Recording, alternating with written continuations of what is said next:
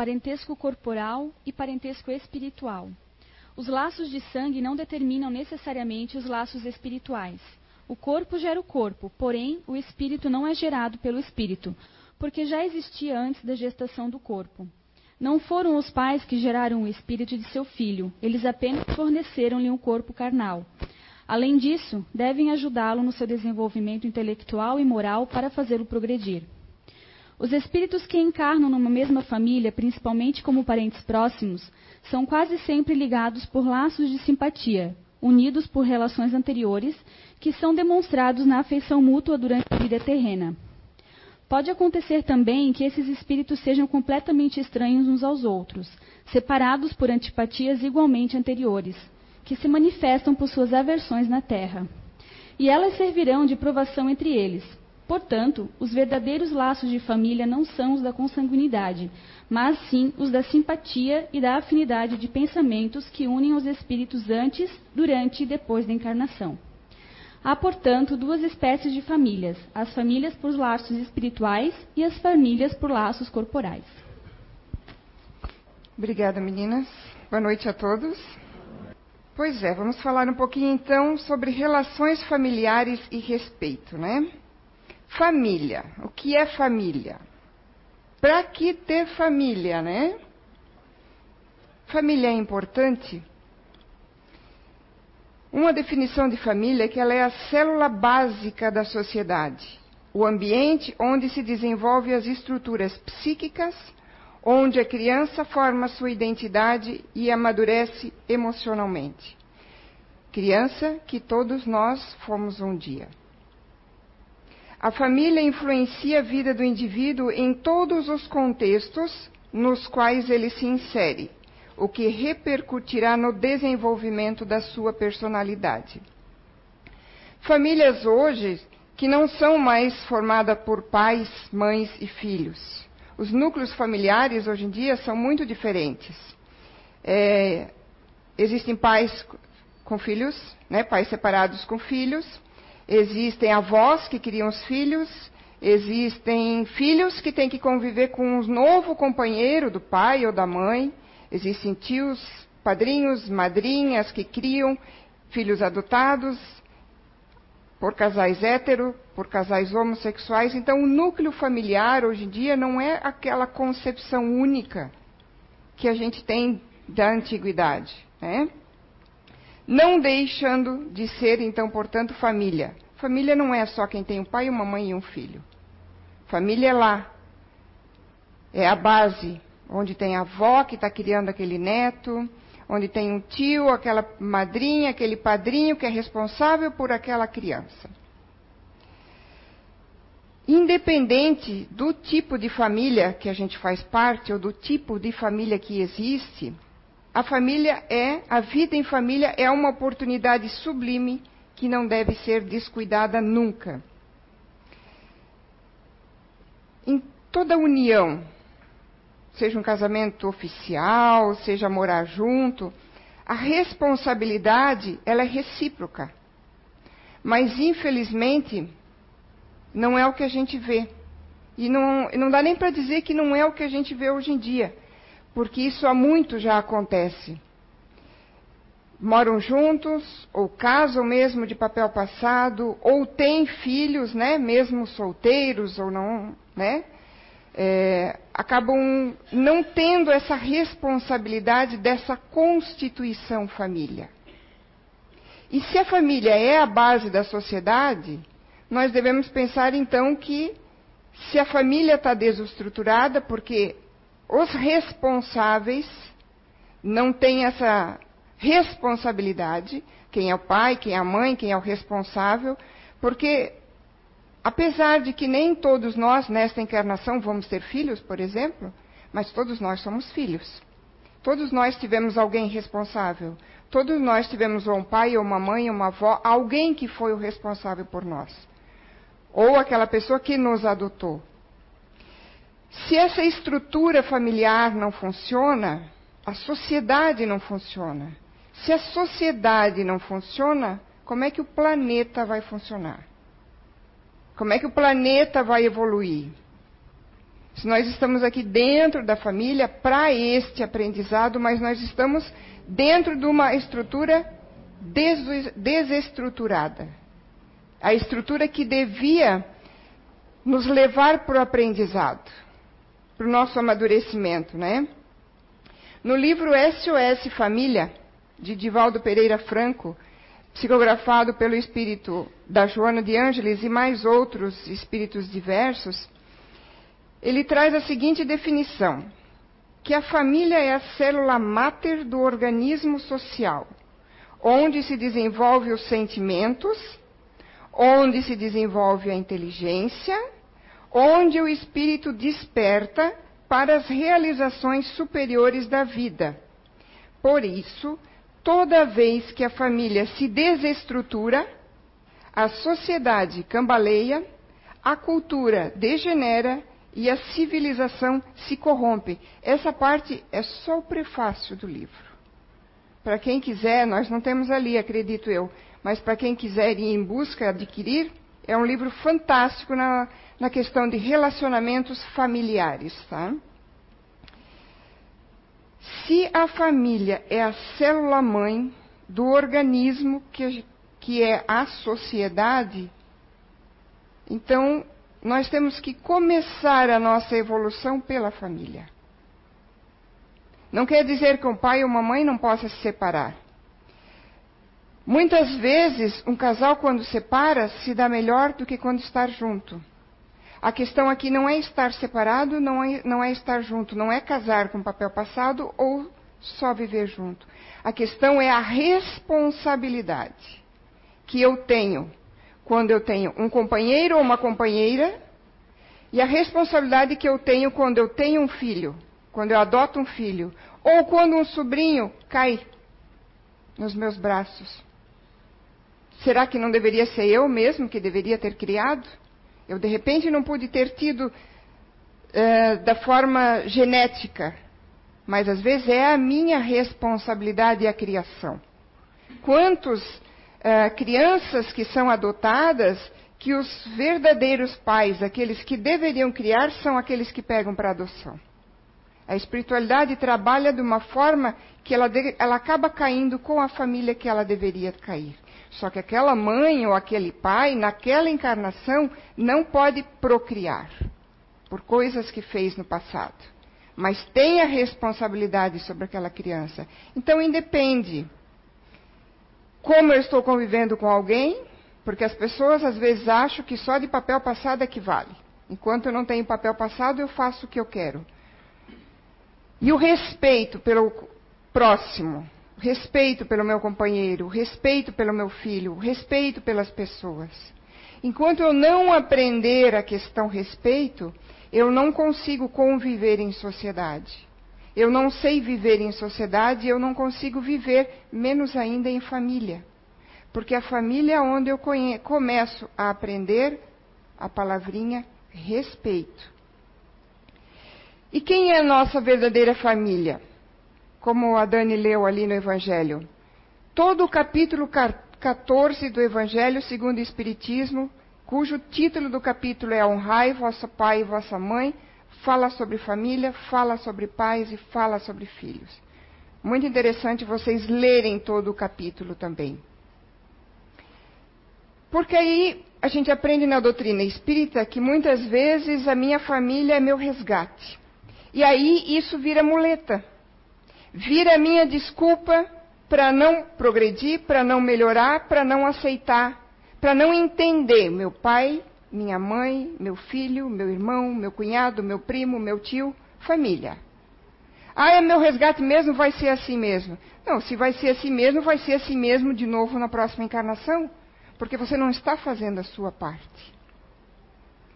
Às vezes os dois não fazem a sua parte, mas um quer tentar pelo menos. Esse que está tentando, se fizer a sua parte, muito provavelmente, porque nada é um pacote fechado, né? A nossa programação de encarnação não é um pacote fechado, mas muito provavelmente você não vai mais precisar vir com aquela pessoa. Ou você mesmo vai querer vir mais adiante, quando você já evoluiu mais também E tudo aquilo que você pode passar, às vezes, de sofrimento, não vai ser mais sofrimento. É só vocês analisarem, cada um analisar a sua vida, tudo que passou até hoje, para ver se tem coisas dentro da sua família, de qualquer parente, que em determinado tempo, se aquela pessoa fazia para você, isso era muito sofrimento. Era motivo de raiva, era motivo de mágoa, era motivo de eu não querer ver mais a pessoa. E se você trabalhou essa questão com o que você aprendeu aqui dentro da doutrina espírita, você vai ver que se a pessoa fizer a mesma coisa, pode até te afetar, mas não te afeta mais tanto. Te afeta menos. Te afeta menos tempo. Te faz menos mal. Você consegue digerir mais rápido ou digerir mais fácil. Isso é o amadurecimento de cada um de nós. Isso é aprender a respeitar o outro, a respeitar a família. Então, não usar essa questão de que, ah, não é a minha família, é só família corporal, não é a minha família espiritual. A minha família espiritual está lá me esperando, bonitinha, linda, maravilhosa, eu vou voltar para ela. A nossa família espiritual pode estar aqui junto conosco nesse mesmo exato momento. Pode ser um membro da família. É que a gente imagina que então tem que ser todos os membros da família e que a gente vive uma vida muito feliz e maravilhosa. Tudo só dá certo. Se for tudo maravilhoso, tudo só dá certo, acho que a gente está no planeta errado. Porque se a gente está num planeta para resgatar, para aprender, para amadurecer, para se melhorar, para se curar, nós não vamos ter a família perfeita mesmo que haja uma mistura de parentes consanguíneos que normalmente podem ser nossos resgates, como podem ser, como a Dani leu, pessoas estranhas naquele momento. Aquela, aquela pessoa precisava, aquele espírito precisava de uma família. E aquela família, para aprender o que é ser pai, o que é ser mãe, o que é conviver em conjunto, precisava de um filho.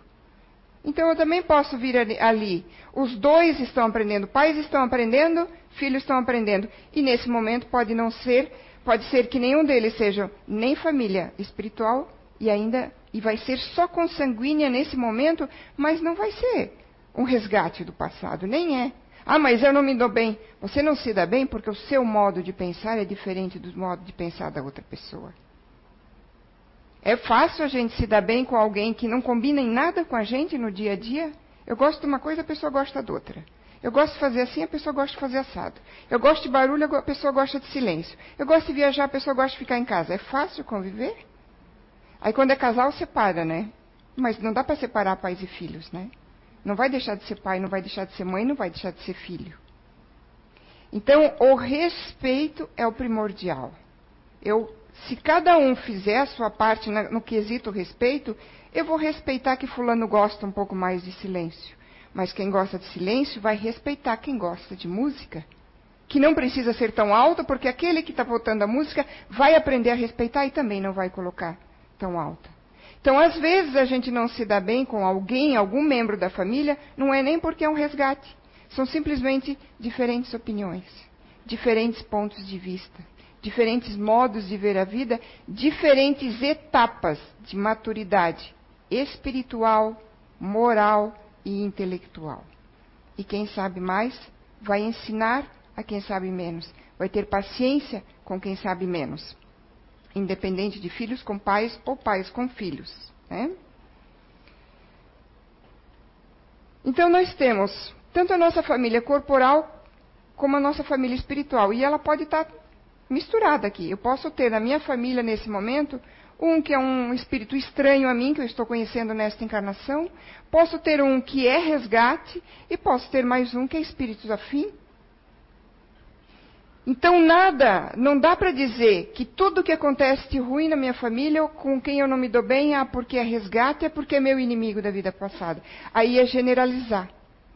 Daí é não trabalhar, é não se esforçar é não procurar modificar e ajudar a harmonizar o ambiente que eu tenho, o ambiente que eu tenho em casa.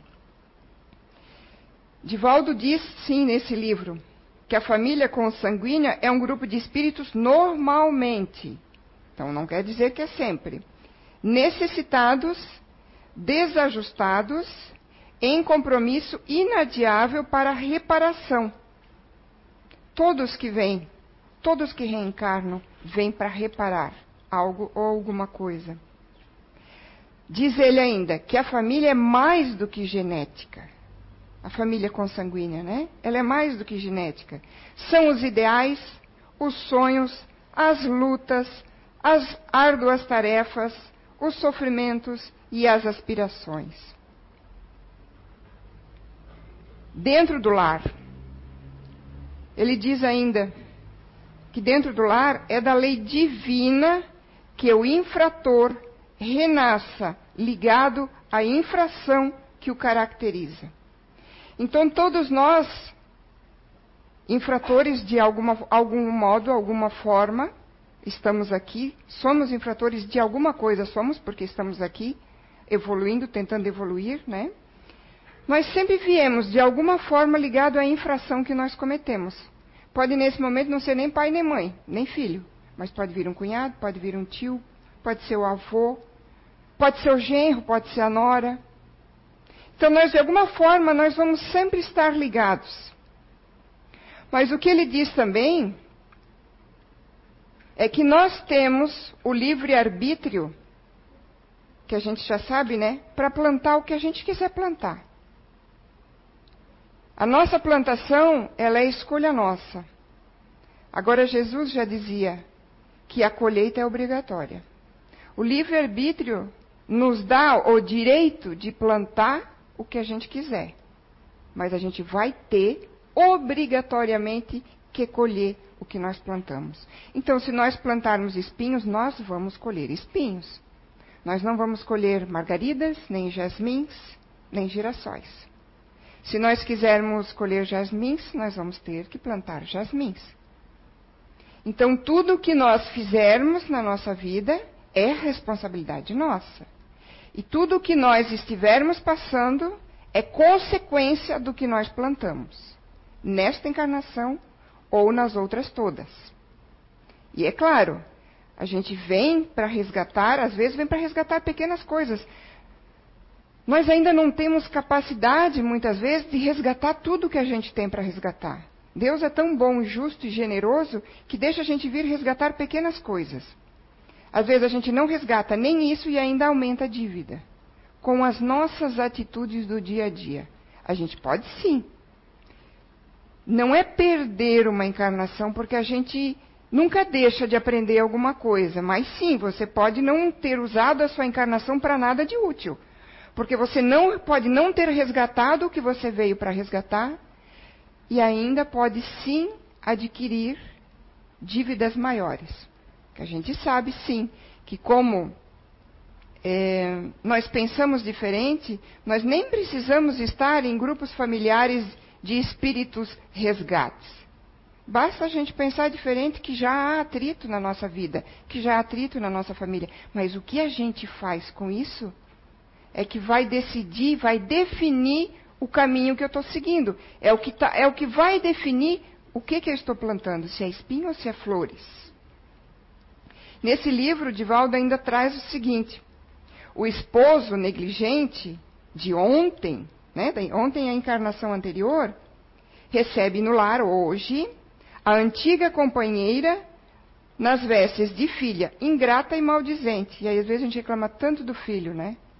Se filho é ingrato, mas o que, que eu fiz para ele no passado? O que, que eu fiz em outra encarnação para ele? Ou para ela? A nubente atormentada, que no passado desrespeitou o lar, acolhe hoje, no presente, nos braços o esposo traído vestindo as roupas de um filho insidioso e cruel. O companheiro do pretérito culposo se reincula pela consanguinidade à vítima. Desesperada, reencontrando-a em casa como irmão impenitente e odioso, às vezes quando irmãos não se dão bem. Desconsideração de outrora, desrespeito de atualidade. Chacais produzindo chacais, lobos tombando em armadilhas de lobos. Cobradores reencarnados junto às suas dívidas. na província do Instituto Família, ou seja, dentro do lar. Jesus já nos traz, já desde que ele esteve na terra, que nós devemos colocar dentro do nosso lar, dentro da nossa vida, dentro da nossa família, o Evangelho. Seguir os ensinamentos, seguir os mandamentos, seguir o Evangelho segundo o Espiritismo. Não tem erro. Se a gente seguir, a gente não vai ter mais problemas. Mas como é tão fácil falar, mas é, parece tão complicado seguir. E diz ainda: colocar o Evangelho dentro do nosso lar. Colocar não é apontar, não é dizer, é vivenciar. Eu, agora como pai ou como mãe, eu educo, eu crio meus filhos pela, pelo que eu faço, não pelo que eu digo. Então é a vivência, o que eu faço. Se eu faço certo, eu posso cobrar do meu filho, do meu sobrinho, do meu é, afilhado, que ele faça certo. Eu não posso cobrar o que eu não faço. Então, colocar o evangelho não é só da boca para fora, não é só fazer o evangelho no lar. Não é só ler a Bíblia, é praticar. E amar a nossa família problema, exercendo humildade, resignação e perseverando na paciência. Nós não nascemos, por mais que a gente queira arrumar isso como desculpa, mas nós não nascemos numa circunstância que está em desacordo com as leis universais. Isso não existe. A gente não reside, a gente não mora, a gente não nasce numa família problema por um imprevisto, por um acaso do destino. Nem por engano da espiritualidade maior. A gente, a maioria de nós, escolheu o corpo que vinha e escolheu as pessoas que vinham com a gente. Assim como os pais aceitaram os filhos que viriam com eles. Mesmo que chegando aqui, a gente esqueça disso e a gente volte aquele homem velho a fazer aquelas coisas erradas que a gente fazia e que volta a gerar o atrito. Mas quando a gente veio, quando a gente estava para reencarnar, o nosso propósito era outro.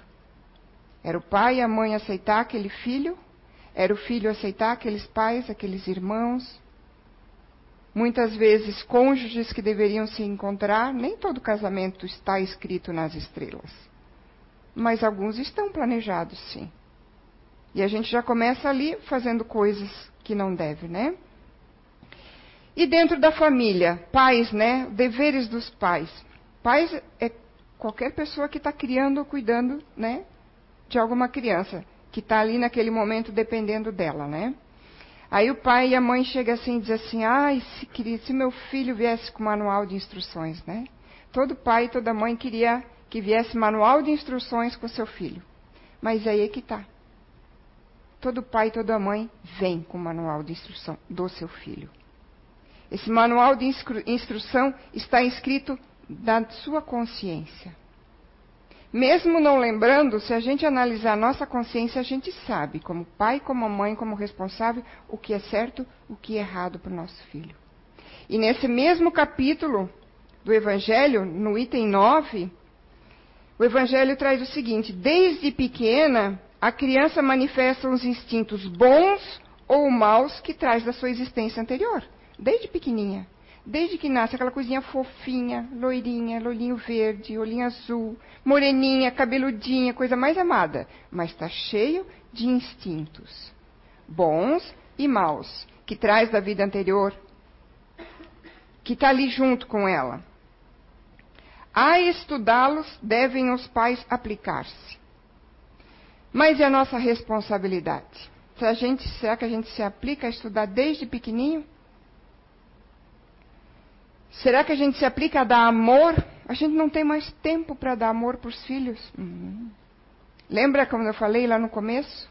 A gente não está preparado. A gente não se prepara mais. Nem para viver com outra pessoa, muito menos para ter filhos. É uma grande responsabilidade ter alguém a seus cuidados. Amor e disciplina tem que entender também o que é amor, porque a sociedade hoje em dia já deturpou o que é amor. Amor para um casal, às vezes, é ter posse sobre o outro, é mandar sobre o outro. Tu sai de casa, tu não sai de casa, tu pode trabalhar fora, tu não pode trabalhar fora. Isso não é amor. Amor é o que Cristo nos deixou, é o que o Evangelho nos diz. Amar é tal ponto de querer o melhor para outra pessoa, independente se ela está comigo ou não está comigo. Amar um filho é a tal ponto que eu prefiro que ele esteja fazendo, não, não nem perto de mim e nem fazendo o que eu gostaria que, que ele fizesse, mas que ele esteja feliz, crescendo e amadurecendo lá onde ele está. Mas o sentimento de posse que a gente tem com o outro ser, com quem está conosco, com os nossos filhos, não é amor. A gente tem que aprender primeiro isso. Os pais têm total responsabilidade, pelo menos até certa idade da criança, né? Sobre todos os atos, ajudando desde cedo no discernimento do que é certo, do que é errado, do que pode, do que não pode, do que deve, do que não deve, do que é convém e do que não é convém. E os deveres, deveres dos filhos? Toda a gratidão do mundo não é suficiente para agradecer a oportunidade do renascimento. Que se não fosse este pai, este homem ou esta mulher que gerassem a gente, nós não estaríamos aqui. Então, essa gratidão nós vamos ter que ter por toda a encarnação. Carinho e respeito pelos nossos genitores. Sempre.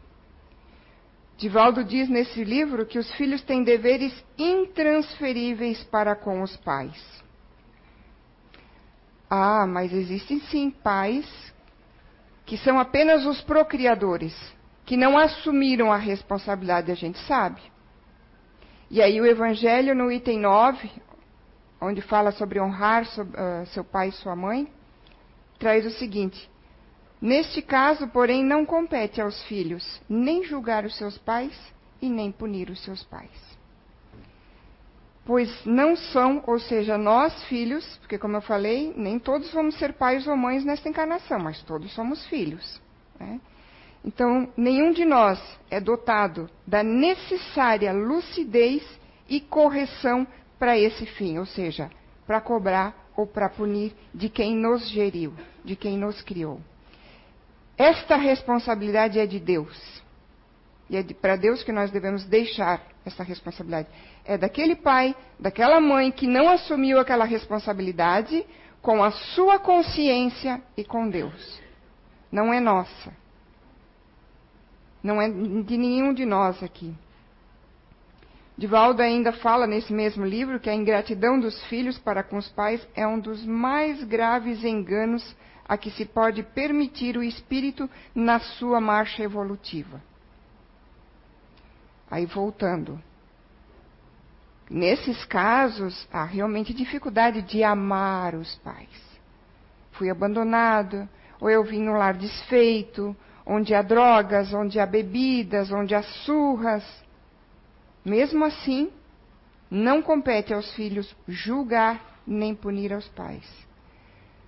Posso não desenvolver o amor, então, nesta encarnação, porque eu estou tentando fazer a minha parte e eles não fizeram, mas eu tenho que cobrar de mim, a minha parte. Eu não tenho que cobrar dos outros a parte dos outros. Mas o respeito, sim. O respeito eu tenho que continuar tendo, adquirindo, tendo pelos meus genitores, por exemplo, né?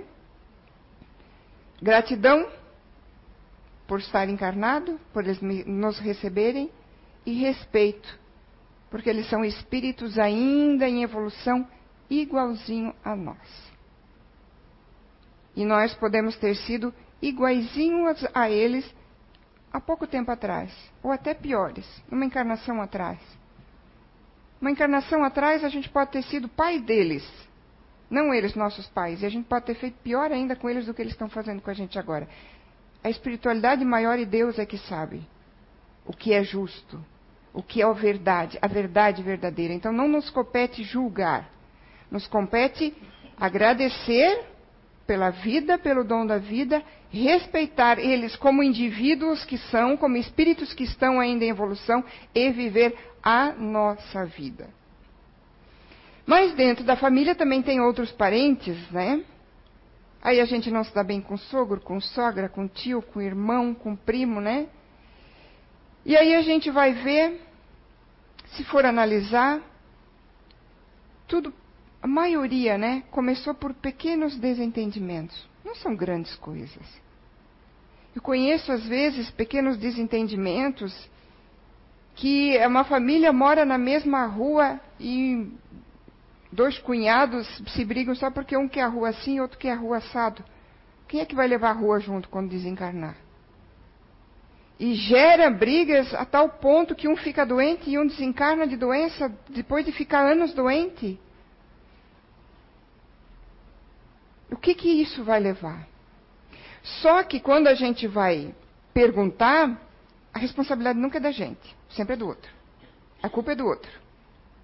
Eu tenho N motivos para explicar o que aconteceu, mas é tudo a culpa é do outro.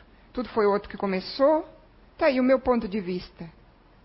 E o meu jeito de pensar. E o meu jeito de ver a vida. E o meu entendimento do que a pessoa falou. Às vezes a pessoa falou de um jeito que não queria nem magoar. E eu virei aquilo um copo d'água. E aquilo está tantos anos que eu, na verdade, eu já nem sei mais por que começou. Eu nem sei mais como começou. Eu nem sei mais por que, que eu não gosto de fulano ou de ciclano. Porque isso virou um, uma mágoa tão grande, um ódio tão grande, que eu nem sei mais de onde veio. Aí eu arrumo uma desculpa. Mas se eu parar para pensar, da onde será que tudo começou? De pontos de vistas de cada um, de maneiras de ver a vida de cada um. Mas o nosso ponto de vista hoje é um, amanhã é outro. Ano que vem vai ser outro, ano passado foi outro. Porque o nosso ponto de vista, ele vai ser conforme o meu amadurecimento intelectual, moral e espiritual. Como a gente não regride, é, mesmo que a gente não lembre de algumas coisas que a gente já sabe, o espírito não regride na sua evolução. Ele pode estacionar. E como a gente sempre tem alguma coisa para aprender, mesmo que a nossa mudança, às vezes mesmo a gente não percebe porque é tão pequenininha, mas a gente vai mudando. Você não pensa igual os mais velhos aqui, por exemplo, não pensa igual quando tinham 15 anos. Mas por que, que vocês mudaram e não pensam igual a certas coisas como quando tinham anos? Ah, porque eu amadureci, porque eu aprendi isso, porque eu aprendi aquilo, porque eu aprendi aquilo outro. Pois é, mas as outras pessoas também são assim. Nenhum de nós que morrer com 70 anos vai pensar igual quando tinha, quando tinha 10 anos de idade. E a 10 anos de idade eu tinha um ponto de vista da vida, com 70 eu tenho outro. Então o que, que adianta eu querer impor o meu ponto de vista se eu sei que amanhã ele já pode ser diferente? Ele já pode ser outro. E por que, que eu tenho que cobrar que o ponto de vista de outra pessoa tem que ser igual ao meu? Porque falta respeito. As famílias vão continuar se des, é, desmontando, a sociedade vai continuar se desmanchando enquanto nós não aprendermos a respeitar as pessoas. Pais muitas vezes não respeitam o filho porque acham que aqui eu sou o pai, quem manda sou eu, quem sabe sou eu. Muitas vezes o seu filho é um espírito muito mais evoluído intelectualmente do que você. Vocês vieram em posição trocada porque ele tinha coisa para aprender com você. E você tinha coisa para aprender com ele. Às vezes um pai ou uma mãe vem como um pai e uma mãe para aprender a ter responsabilidade. Porque nas vidas passadas simplesmente não teve. Mas aquele espírito que vem como seu filho, às vezes é intelectualmente mais evoluído e às vezes até moralmente. E aí um pai ou uma mãe, por causa do orgulho, não, é meu filho, ele tem que me obedecer, quem está certo sou eu. Esquece a palavra respeito. Nós só vamos nos entender com as pessoas, sejam elas família, sejam elas do nosso trabalho, sejam elas humanidade, quando nós aprendermos a respeitar as pessoas quando nós aprendermos a respeitar o ser humano. Respeitar significa deixar ela pensar como ela pensa, deixar ela viver a vida dela, deixar ela fazer o que ela quer fazer. Pais têm responsabilidade sobre filhos? Tem até certa idade. Até lá você tem que ensinar o que é certo, o que é errado, o que convém, o que não convém. Procurar de pequeno cortar os brotinhos maus que vêm naquela linda criancinha, naquele lindo bebezinho. Que logo começa a botar as manguinhas para fora e a gente já vê como ela é. Mas se você fez a sua parte, e mesmo assim o seu filho seguiu um caminho incorreto, você também diz nesse mesmo capítulo no Evangelho: você terá outras oportunidades para continuar ajudando e, você não tem mais responsabilidade sobre ele. Então, filhos, se vocês estão fazendo coisas erradas, também não culpe seus pais. Porque se todo pai que não desse educação para um filho tivesse um filho no mau caminho, nós não teríamos famílias que são educados, dois, três filhos que vêm até bem perto um do outro, praticamente da mesma maneira, e um sai de bom caráter, outro sai mau caráter. Por quê? Toda vez que a gente vê um filho problema, a gente diz não foi bem educado. Já faltamos ao respeito, porque a gente não sabe o que aquele pai ou aquela mãe passou.